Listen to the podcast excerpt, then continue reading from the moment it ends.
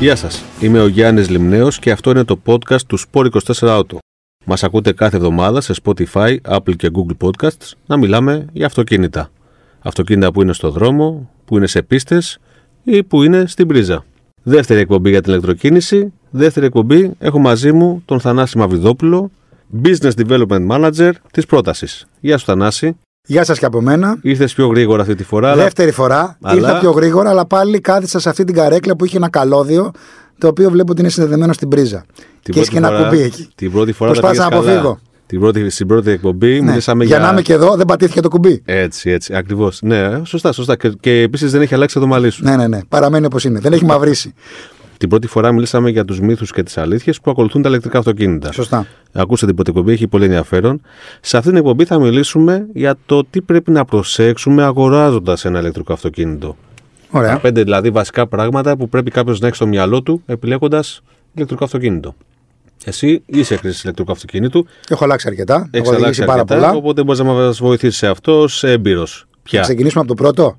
το χρώμα. Σας το λέω. Το χρώμα. Μα γιατί είναι πολύ ωραίο το τυρκουάζ ηλεκτρικό αυτοκίνητο Το που χρώμα. οδηγείς. Τι, δεν σε αρέσει; Είμαι σίγουρος ότι αρέσει σε όλο τον υπόλοιπο κόσμο. Αρέσει σε όλο τον κόσμο, εκτό από μένα και τη γυναίκα μου. Μάλλον στη γυναίκα μου δεν αρέσει περισσότερο. Δεν αρέσει στη γυναίκα σου αυτό το υπέροχο τυρκουάζ. Είναι λίγο έντονο, θα έλεγα. Λίγο. Λίγο έως πολύ. Εντάξει. Δυστυχώς όμως λόγω της ελλείψης των αυτοκινήτων σε παγκόσμιο επίπεδο ήταν το μοναδικό χρώμα που μπορέσαμε να βρούμε και να το πάρουμε όσο πιο γρήγορα γινόταν. Είδες τι συμβιβασμούς αναγκάζεσαι να Πολύ κάνεις. μεγάλο. Πέρα από αυτό όμως, τι Αν άλλο. ξεπεράσουμε το χρώμα λοιπόν. Ναι, ναι, ναι. Τι Να άλλο, ξεκινήσουμε. τι άλλο πρόσεξες; Το πρώτο πράγμα που πρόσεξες εσύ επιλέγοντας το αυτοκίνητο που οδηγείς. Καταρχήν πρέπει να αποφασίσεις σε ποια εταιρεία θες να πας.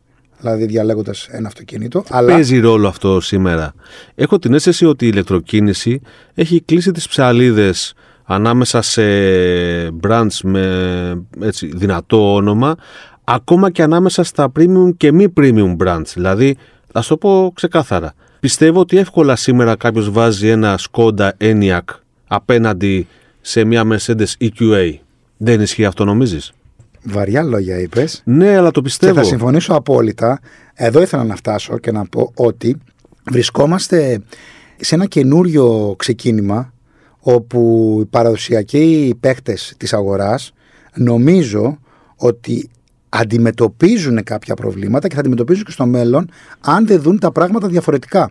Ο Τέσλα πριν από 10 χρόνια, 12 που ξεκίνησε, ίσως και λίγο παραπάνω, δεν τους ενόχλησε καθόλου. Δηλαδή τον βλέπανε σαν το τίποτα. Δηλαδή παρήγαγε πολύ λίγα αυτοκίνητα, παρέδιδε λίγα αυτοκίνητα, οπότε ήταν μια χαρά. Σήμερα όμως που μιλάμε, τους ενοχλεί. Σήμερα εταιρείες όπως η Kia ή η Hyundai παρουσιάζουν μοντέλα που για μένα, ναι, κατά τη δική μου εμπειρία, είναι άπιαστα από άλλους γνωστούς Δεν είναι Ευρωπαίους. μόνο για σένα, γιατί αν είδες έχουν σαρώσει τα βραβεία. Έτσι, Ακριβώς. Το Kia EV6 είναι Ναι, ναι. ευρωπαϊκό αυτοκίνητο. Και δεν της κάνουμε χρονιάς. διαφήμιση εδώ πέρα, αλλά αυτή είναι η πραγματικότητα. Μιλάμε δημοσιογραφικά και με γεγονότα. άλλη μόνο. Και το, I- το Ionic 5 πήρε τον τίτλο του παγκόσμιου αυτοκίνητου της χρονιάς. Ακριβώς. Εγώ, συγγνώμη να πω κάτι το εξής: Ότι έχω ζήσει δύο μεγάλες αλλαγές παγκόσμιες σε δύο διαφορετικές αγορές. Η μία στα κινητά τηλέφωνα, όταν οι παραδοσιακές μπράντες για τις οποίες δούλευα αντιμετώπισαν τελείως χαλαρά το iPhone όταν ήρθε. και θυμόμαστε τότε υπήρχε μια κρατέα Nokia η οποία είχε ένα 40% της παγκόσμιας αγοράς και μέσα σε δύο ή τρία χρόνια εξαφανίστηκε. Το ίδιο και στις τηλεοράσεις. Αρχές του 2000, 2002, 2003, οι τηλεοράσεις που ξέραμε όλοι ήταν η Sony και η Philips. Και ξαφνικά ήρθαν οι νέες τεχνολογίες από τη Samsung και από την LG. LG, ε, με τα LCD displays τότε και τώρα έχουμε μετατραπεί σε πολύ high-tech panel. Και σήμερα δεν βλέπει κανένα τη Sony και την. ε, Πάμε όμως και να τη αγοράσουμε Philips. ηλεκτρό αυτοκίνητο και όχι Πάμε να τηλεόραση. αγοράσουμε. Γι' αυτό το λέω γιατί ότι η Hyundai και η Kia που μπορεί πριν από λίγα χρόνια να ήταν πολύ χαμηλά στις προτιμήσεις, για μένα σήμερα πρέπει να είναι πολύ ψηλά στις προτιμήσεις με αυτά τα προϊόντα που παράγουν. Εντάξει, καταλάβαμε τι- ποιο θα, ποιο θα είναι το επόμενο ηλεκτρικό σου αυτοκίνητο, Θανάση. Καταλάβαμε. Τουλάχιστον θέλω να οδηγήσω. τα επόμενα δύο. Για πες μας λοιπόν, επιλέξεις ένα ηλεκτρικό αυτοκίνητο. Δεν πρέπει να σε καλύπτει καταρχήν όπως κάθε αυτοκίνητο στις βασικές σου καθημερινές ανάγκες. Δηλαδή να είναι στη σωστή κατηγορία. Ναι, ανάλογα με τις ανάγκες που έχει ο καθένας, πρέπει να δει και τι κατηγορία είναι το αυτοκίνητο. Το δηλαδή, λέω αν είναι αυτό αυτοκίνητο γιατί- πόλης, θες να πάρεις ένα δεύτερο, ένα τρίτο αυτοκίνητο μέσα στην οικογένεια και θες να επιλέξεις ένα ηλεκτρικό, θα πάρεις κάτι σε πιο μικρό, το οποίο έχει μικρότερη μπαταρία, μικρότερο βάρος, φορτίζει πιο γρήγορα για την καθημερινότητά σου για να κάνεις τις κινήσεις σου. Αν όμως πάρεις ένα οικογενειακό αυτοκίνητο, οπότε εκεί θα κοιτάξεις να δεις άλλα πράγματα που σου ενδιαφέρουν. σω οι χώροι, αν είναι SUV ή όχι. Γιατί υπάρχει και μια μόδα των SUV τα τελευταία 10 χρόνια. Ακούγεται αυτονόητο αυτό που λέμε τώρα, αλλά υπάρχει ο κίνδυνος, επειδή ακριβώς τα ηλεκτροκίνητα αυτοκίνητα έχουν λιγότερα μηχανικά μέρη και περισσότερη ελευθερία στη σχεδίαση, δίνουν δηλαδή περισσότερο ελευθερία στους σχεδιαστές να σχεδιάσουν πιο όμορφα αμαξώματα, πολύ εύκολα μπορεί να παρασυρθεί κάποιος και να πάρει κάτι που του αρέσει, αλλά που τελικά δεν το βολεύει. Σωστά. Εντάξει, και καλό είναι να το βλέπεις και να χαίρεσαι, αλλά το θέμα είναι να το οδηγείς, να το χρησιμοποιείς και να χαίρεσαι επίσης. Αλλά είναι πολύ σημαντικό να βάλουμε κάτω τις ανάγκες μας, όπως σε κάθε αυτοκίνητο, και να επιλέξουμε αυτοκίνητο από τη σωστή κατηγορία για εμάς. Έτσι. Να πω και κάτι άλλο. Υπάρχουν αυτοκίνητα τα οποία βασίζονται ουσιαστικά σε ένα σχεδιασμό ενός αυτοκινήτου που έχει κινητήρα βενζίνης ή δίζελ ή υβριδικού, οπότε προστίθεται μέσα ένα ηλεκτρικό μοτέρ, οπότε αναγκαστικά παίρνεις αυτό το αμάξωμα, το συγκεκριμένο αμάξωμα, που είναι και στα υπόλοιπα, ε, στις υπόλοιπες κατηγορίες, αλλά τα αμυγός ηλεκτρικά αυτοκίνητα, αυτά που σχεδιάζονται από το εργαστήριο και από το εργοστάσιο σαν ηλεκτρικά Και μόνο. και μόνο, έχουν τελείως διαφορετική αντίληψη και των χώρων, δηλαδή Της είναι πολύ καμπίνας μεγάλης συνολικά. καμπίνας, γιατί δεν έχεις πια τα τούνελ μετάδοσης, αν είναι πισωκίνητο αυτοκίνητο, είναι πιο flat το πάτωμα, έχεις μεγαλύτερη εργονομία. Μπορεί να το ταμπλό να πάει πολύ πιο μπροστά, γιατί δεν έχει υπάρχει κινητήρας, οπότε να έχεις πολύ πιο μικρό μπροστινό κομμάτι του αυτοκινήτου, μεγαλύτερο χώρο πίσω. Οπότε, αν επιλέξεις ένα αυτοκίνητο που είναι αμυγό σχεδιασμένο ηλεκτρικό, θα πάρεις ένα αυτοκίνητο με μεγαλύτερους πιστεύω χώρους και με καλύτερη εργονομία. Συνήθως ναι, ισχύει αυτό. Ένας άλλος παράγοντας που επηρεάζει, θα πρέπει να επηρεάζει την επιλογή ηλεκτρικού αυτοκινήτου είναι φυσικά ο τομέας της αυτονομίας. Έτσι. Πόσο δηλαδή διαρκεί η μπαταρία σε μια πλήρη φόρτιση και αυτό έχει να κάνει με τη χρήση που θα κάνουμε με αυτό το αυτοκίνητο. Δηλαδή, αν ε, κινείται κυρίως στην πόλη, ένα Honda E ας πούμε, που έχει αυτονομία 200 χιλιόμετρα είναι υπεραρκετό.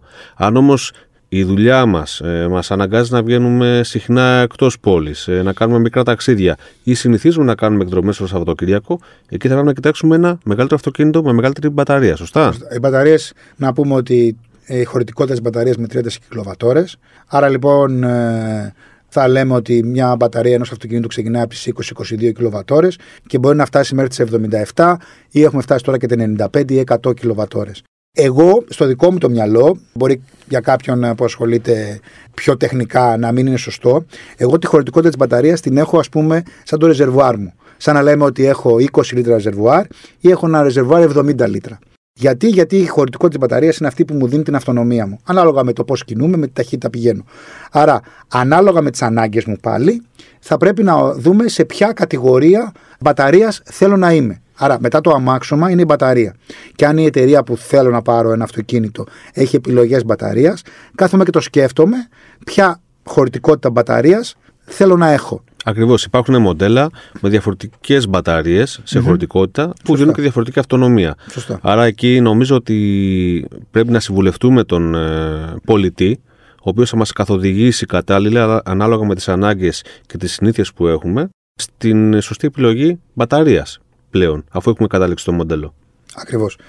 Είναι όπως παλιά διαλέγαμε κινητήρες. Θέλω το, το μοτέρ με τα 120 άλογα γιατί κάνω συχνά ταξίδια. Κάτι αντίστοιχο είναι με τις μπαταρίες. Ακριβώς. Ανάλογα λοιπόν με τις ανάγκες σου, επιλέγεις. Πάντα πρέπει όμως να έχουμε και στο μυαλό μας σε κάτι άλλο. Ότι όσο πιο μεγάλη η μπαταρία, τόσο πιο μεγάλο το βάρος. Όσο πιο μεγάλο το βάρος, ίσως είναι πιο μεγάλη την κατανάλωση σε κάποια συγκεκριμένη κίνηση, δηλαδή σε κάποια χιλιόμετρα. Όσο πιο μεγάλη η μπαταρία, τόσο μεγαλύτερος ο χρόνος φόρτισης στον ίδιο φορτιστή με μια αντίστοιχα πιο μικρή μπαταρία. Οπότε όλα αυτά θα πρέπει να τα βάλουμε μέσα σε, μέσα σε ένα ας πούμε, Υπολογιστήρι. υπολογιστήρι για να βγάλουμε ε, αυτό που θέλουμε. Και εδώ δράτω με τη ευκαιρία ότι πρέπει να κάνουμε ένα συγκριτικό από ίδιες εταιρείες με διαφορετικές μπαταρίες να δούμε πώς ε, αποστάσεις, καθημερινότητα, ταξίδια, τι βολεύει περισσότερο. Και τι, Στην τελική. διαφορε- και τι διαφορά έχει σε διαφορετική χρήση Ναι. το ίδιο αυτοκίνητο με την ίδια μπαταρία ενδεχομένω. Ναι, και αυτό. Βλέπω ότι θες με κάθε τρόπο να φύγεις από αυτή τη- την ωραία Ναι, ηλεκτρική πρέπει να καρέκλα φύγω, που να σε πω σε έχω μια άλλη βάλει. καρέκλα που με- Και δεν θα βάλεις θα να, μου μπεις αρέσει πάλι στο, περισσότερο. στο κάθισμα Να του οδηγήσω αυτοκίνητου. δηλαδή, ναι, ναι, ναι. Εντάξει λοιπόν, δέχομαι την πρόκληση, θα το κάνουμε. Ωραία. Πάμε να δούμε όμως. Δεν είναι μόνο Το η είπε, θα το μπαταρία. κάνουμε. Είπα, θα το κάνουμε. Και όταν λέω κάτι, γίνεται. εντάξει. Πέρα από την μπαταρία όμως, σημαντικό ρόλο πρέπει να παίζει επίσης ο χρόνος φόρτισης της μπαταρίας. Ακριβώς. Έτσι. Ο οποίος δεν εξαρτάται μόνο από το φορτιστή που φορτίζουμε, αλλά και από το ίδιο το αυτοκίνητο. Ναι, ναι. Αυτό είναι ένα Ένα θέμα το οποίο πολλοί χρήστες ηλεκτρικών αυτοκινήτων, όχι όμως όλοι, ε, περισσότεροι, ίσως δεν το καταλαβαίνουν. Ένα αυτοκίνητο μέσα έχει ένα μετατροπέα που λέγεται onboard charger, το οποίο παίρνει το ρεύμα, το ρεύμα έρχεται σε AC και μετατρέπεται σε DC μέσα στο αυτοκίνητο. Ε, σε AC έρχεται το ρεύμα από, από, το, από, οικια, από το οικιακό δίκτυο. Το οικιακό δίκτυο ναι. Και μετατρέπεται σε DC μέσα στο αυτοκίνητο. Μιλάω για τους φορτιστές που έχουν. Εναλλασσόμενο συνεχές λοιπόν. Μπράβο, εναλλασσόμενο συνεχές. Οπότε ανάλογα με τι μετατροπέα έχεις, on-board charger όπως λέγεται, είναι και ο χρόνος φόρτισης. Δηλαδή, περισσότερα αυτο, τα υβριδικά αυτοκίνητα έχουν 3,7. Τα πιο καινούργια υβριδικά έχουν φτάσει στα 7,4. Δηλαδή, ουσιαστικά τι λέμε, ότι σε μία ώρα θα πάρει 3,7 κιλοβατόρες ή σε μία ώρα θα πάρει 7,4. Κάποια έχουν 11. Οπότε αυτά μπορούν να πάρουν περισσότερες κιλοβατόρες μέσα στον ίδιο χρόνο, δηλαδή σε μία ώρα. Ανάλογα με το onboard charger που έχει το αυτοκίνητο, βλέπουμε και πόσο επηρεάζει αυτό τη φόρτισή μας. Σε AC φορτιστή πάντα, σε εναλλασσόμενο ρεύμα.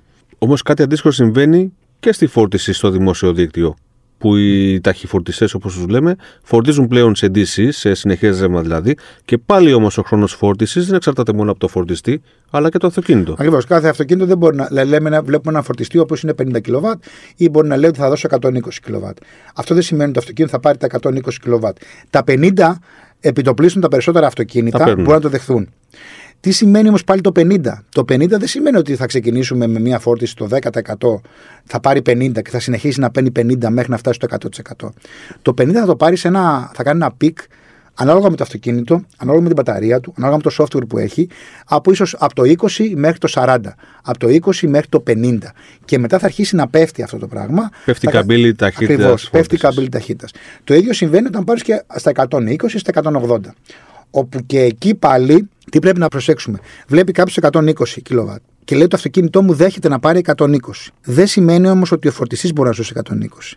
Γιατί είναι η αρχιτεκτονική που έχει το αυτοκίνητο στα 400 V ή στα 800 V. Και εξαρτάται και από το καλώδιο του φορτιστή. Μπαίνουμε σε πάρα πολύ τεχνικά θέματα τώρα. Οπότε, Έχουμε να πούμε ε. πάρα πολλά ναι, σε άλλη, άλλη φορά. Άρα ας μείνουμε στο ότι ο χρόνος φόρτισης στην ουσία είναι σημαντικότερος από την αυτονομία που σου δίνει η ίδια μπαταρία. Γιατί τελικά αυτό το λεγόμενο το άγχος της αυτονομίας το οποίο λέμε που έχουν οι οδηγοί ηλεκτρών αυτοκινήτων στην αρχή μόνο, να το πούμε και αυτό. Το ξεπερνάς μετά πολύ. Δεν έχει να κάνει Μαθαίνεις, με το πόσα χιλιόμετρα σου δίνει μια μπαταρία, αλλά στο πόσο γρήγορα φορτίζει. Σωστά. Και στο πόσο εύκολα βρίσκεις να τη φορτίσεις. Έτσι. Α μείνουμε εκεί λοιπόν. Άρα πρέπει να το δούμε και αυτό είναι πολύ Έτσι. Και επίσης να πούμε εδώ ότι ο χρόνος φόρτισης στο σπίτι μπορεί να πέσει πάρα πολύ τοποθετώντας ένα wallbox, εφόσον έχουμε θέση εφόσον έχουμε θέση στάθμευσης, εφόσον κάνουμε σωστή την εγκατάσταση. Το οποίο wallbox επίθεση επιδοτείται. Σωστά. Έτσι, να το τοποθετήσουμε και να μειώσουμε κατά πολύ το χρόνο φόρτισης, χωρίς να τα λεπορούμε την μπαταρία μας συνεχώς σε ταχυφορτιστέ στο δημόσιο δίκτυο. Και χωρίς να λεπορούμε και το δίκτυο του σπιτιού μας, βάζοντας ένα καλώδιο το οποίο εντάξει, ε, νομίζω ότι ζορίζεται εκεί πέρα, αν το κάνεις καθημερινά. Επίσης σημαντικό, επειδή αναμένεται σύντομα να μπει σε εφαρμογή ο δεύτερος κύκλος του προγράμματος Κινούμε ηλεκτρικά, που επιδοτεί την αγορά ηλεκτρικού αυτοκινήτου έως και 8.000 ευρώ, αν δεν αλλάξει κάτι μέχρι τότε. Αυτό δεν ισχύει για όλα τα ηλεκτρικά αυτοκίνητα. Όχι, Υπάρχει ένα ταβάνι, έτσι. Mm-hmm. Επιδοτούνται τα μοντέλα που έχουν λιανική τιμή προφόρων κάτω από 50.000 ευρώ, έως 50.000 ευρώ. Έτσι. Άρα δεν σημαίνει ότι. Οπότε μην χαίρεστε ότι θα πάρετε κάτι που κάνει 200.000 ευρώ. μια τάικα, να πούμε. Στα 200.000 δεν θα αλλάζει ναι, και ναι, πολύ το 8.000, ναι. αλλά σε κάτι που κάνει 80-70 κάτι είναι. Τι, τι συμβαίνει όμως, τι μπορεί να συμβεί. Στο... Κοιτώντας ένα μοντέλο που η τιμή του είναι κοντά σε αυτό το όριο και βάζοντας κάποια πράγματα παραπάνω στο εξοπλισμό ή επιλέγοντα μια μεγαλύτερη μπαταρία, μπορεί εύκολα να, να, περάσουμε το όριο και να μην πάρουμε την επιδότηση. Και η αγορά μας να έχει βασιστεί πάρα πολύ στην επιδότηση, έτσι, γιατί δεν είναι ασήμαντη, έως και 8.000 ευρώ. Αυτό πρέπει να το προσέξουμε και βέβαια εδώ πρέπει να σε κατευθύνει ο άνθρωπος, ο πολιτής της κάθε αντιπροσωπείας, του πού φτάνει ε, η τελική τιμή του αυτοκινήτου και κατά πόσο δεν ξεπερνάει αυτό το όριο για να πάρει την επιδότηση. Αυτό που πρέπει να πω είναι ότι αυτή τη στιγμή τα ηλεκτρικά αυτοκίνητα, παρόλο που είναι πιο ακριβά, ήταν πιο ακριβά, το έχουμε πει και στην προηγούμενη εκπομπή. Παρέμειναν. Απλά κρύβαιναν. Παρέμειναν, κρύβαιναν και τα υπόλοιπα, έρθαν δίπλα τους. Τους παρέχεται αυτή η δυνατότητα στους αγοραστές, στους καταναλωτές, των 8.000 ευρώ, η οποία για μένα δεν θα είναι για πάντα. Οπότε, αν έχει κάποιος ε, στο σκεπτικό του, έχει βάλει να πάρει ένα αυτοκίνητο στο πλάνο του, στο πρόγραμμά του, καλό θα ήταν να το επισπεύσει, γιατί αυτό το πράγμα δεν θα παραμείνει για πάντα. Εντάξει, δεν το ξέρουμε, δεν ξέρουμε και τι προγράμματα θα ακολουθήσουν ε, αργότερα. Είναι πολλά που δεν ξέρουμε. Νομίζω ότι όσο τα πράγματα των ηλεκτρικών αυτοκινήτων, όσο τα ηλεκτρικά αυτοκίνητα μπαίνουν περισσότερο στη ζωή μας και το κράτος, μην ξεχνάμε πώς λειτουργεί. Τόσα χρόνια το Ναι. ξέρουμε. Ψάχνει να βρει τρόπους να κερδίζει λεφτά από το αυτοκίνητο. Πάντα ήταν εναντίον του αυτοκινήτου. Βλέπουμε πάντως πόσο σημαντικό ρόλο έχουν πλέον οι πολιτές γιατί είναι, ε, είναι πολύ σημαντικό να καταλήξεις στη σωστή έκδοση του μοντέλου που θα πάρεις που θα σου δίνει τη σωστή αυτονομία μπαταρίας, το σωστό χρόνο φόρτισης να είναι αυτό που θα σε βολεύει στην καθημερινότητά σου οπότε είναι πάρα πολύ σημαντικός ο ρόλος του πολιτή οι εταιρείες λοιπόν έχουν την ανάγκη να εκπαιδεύσουν πάρα πολύ σωστά το δίκτυό τους στα εμπορικά καταστήματα και όχι μόνο.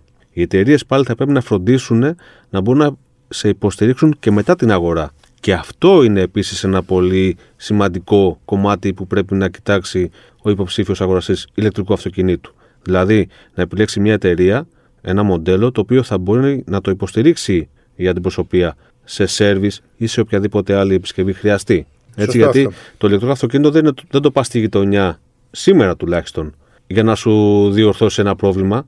Το ηλεκτρικό αυτοκίνητο δεν μπορεί ούτε καν ο μηχανικός της ίδιας της εταιρείας να βάλει χέρι αν δεν έχει πιστοποίηση, αν δεν έχει δεχθεί. Αν την, δεν ξέρει ε, πολύ απλά, να το πούμε πολύ ναι, λαϊκά, πρέπει να που θα έχει βάλει πάρει χέρι τη, τη κιόλας. σωστή εκπαίδευση. με, με, με το ρεύμα που υπάρχει εκεί μέσα. Σε σκοτώνει το ρεύμα. Βεβαίως. Έτσι. Χρειάζεται Άρα- μεγάλη εκπαίδευση. Χρειάζεται εκπαίδευση και από τους πολιτές προς τους καταναλωτές, γιατί βλέπω ότι οι περισσότεροι καταναλωτές, επειδή σε πολλές παρέες που συζητάω, που λέω ότι έχω ηλεκτρικό αυτοκίνητο, υπάρχουν απορίες, ερωτήσεις, ή ακόμη άνθρωποι οι οποίοι κυκλοφορούν και με ευρυδικά αυτοκίνητα, δεν γνωρίζουν πολύ απλά πράγματα, ακόμη για τη φόρτισή τους. Δεν γνωρίζεις, ας πούμε, ότι όταν φορτίζεις σε ένα υβριδικό αυτοκίνητο ή και σε ένα ηλεκτρικό και είναι κλειδωμένο και έχει ξεκινήσει η φόρτιση και ας πούμε ότι γυρίζεις πίσω γιατί ξέχασες τα κλειδιά σου ή ξέχασες την κάρτα σου ή κάτι τέλος πάντων και πρέπει να το ανοίξεις το αυτοκίνητο, σταματάει η φορτιση Και όταν σταματήσει η φόρτιση, πρέπει να ξανακάνεις την ίδια διαδικασία από την αρχή. Βγάζεις το καλώδιο, ξεκινάς τη διαδικασία και όλα αυτά. Πολλοί ξεκλειδώνουν το αυτοκίνητο, παίρνουν τα κλειδιά τους ή οτιδήποτε άλλο είναι, φεύγουν και μετά μου λένε Μα δεν φόρτισε ποτέ. Μα λέω τι έκανες, το Μπορεί να ξεκλείδωσε. ξεκινήσει πάλι, μπορεί να μην ξεκινήσει. Μπορεί- Περισσότερα δεν Εξαρτάται από το περισσότερα δεν μοντέλο. ξεκινούν. Δηλαδή, Ναι, ναι. Όσα έχω ζήσει εγώ δεν έχουν ξεκινήσει. Κάποια μπορούν να ξεκινήσουν, ναι. Αλλά αυτό είναι κάτι το οποίο πρέπει να τον εκπαιδεύσεις τον καταναλωτή. Και α, ένα κομμάτι, το, λέει ο άλλος, το έχω βάλει μία ώρα, δεν έχει φορτίσει. Πόση ώρα παίρνει; Ναι, αλλά είναι ευρυδικό και παίρνει 3,7 κιλοβατόρες και η μπαταρία σου είναι 13, δηλαδή θα έχει περίπου 4, 3,5 με 4 ώρες. Αυτό πρέπει να το πει κάποιος. Είναι πολλά λοιπόν που πρέπει να κοιτάξουμε. Εμείς να, να επαναλάβω λίγο τα σημαντικότερα που αναφέραμε σήμερα εδώ. Ξεκινάω λίγο ανάποδα και λέω ότι ξεκινώντας να πάρεις ένα αυτοκίνητο ηλεκτρικό, θα πρέπει να κοιτάξεις καταρχήν ότι δικαιούται της επιδότησης που προβλέπει ο δεύτερος κύκλος του προγράμματος κινούμε ηλεκτρικά.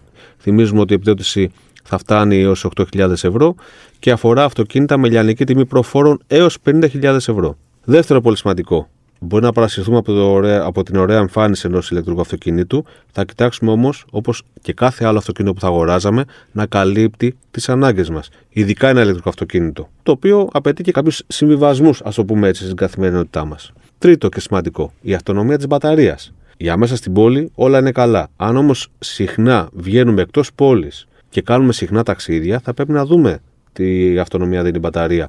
Και όχι μόνο η μπαταρία, αλλά και ο χρόνος φόρτισης της μπαταρίας. Και αν το θες και έτσι, αν κάνεις συχνά ένα ταξίδι προς μια συγκεκριμένη περιοχή, θα πρέπει να δεις τι φορτιστέ υπάρχουν σε αυτή, την περίοδο, Σωστά. σε, αυτό το, σε αυτή τη διαδρομή, για να δεις και πόσο χρόνο θα χρειάζεται να φορτίζεις το αυτοκίνητό σου. Και τέλος, επιλέγεις ένα αυτοκίνητο από μια εταιρεία που ξέρεις ότι θα σε υποστηρίξει μετά την αγορά.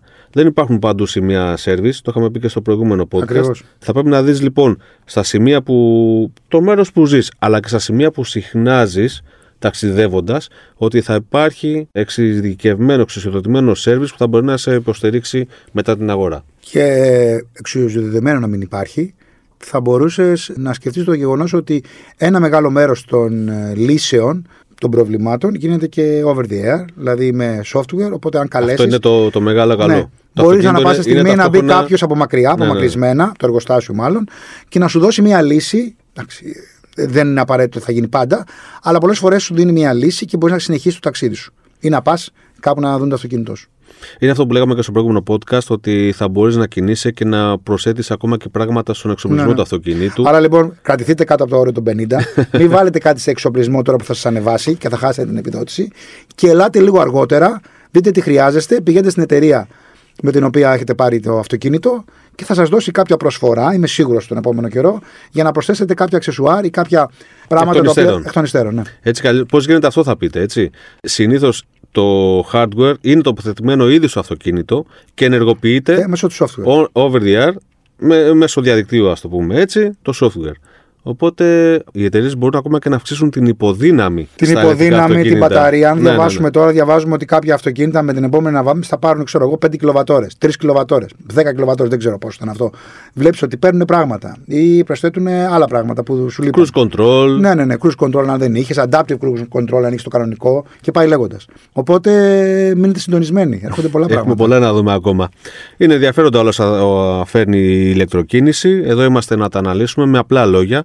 Αν έχετε απορίες μπορείτε βέβαια να μας στέλνετε τα μηνύματά σας στο glimneos.at24media.gr Προφανώς όλα αυτά αναλύονται και, στο, και στην ενότητα αυτοκινήτου του Sport 24 και εδώ είμαστε κάθε εβδομάδα να μιλάμε για αυτοκίνητα γενικότερα και ηλεκτρικά αυτοκίνητα ειδικότερα όπως σήμερα. Μας ακούτε μέσω Spotify, Apple και Google Podcasts. Γεια σας λοιπόν, σας ευχαριστώ πολύ Θανάση που ήσουν εδώ. Ευχαριστώ και εγώ. Γεια σας και από μένα, ναι. Θα πούμε και άλλα στη Και συνέχεια. θα τα ξαναπούμε. Γεια σας.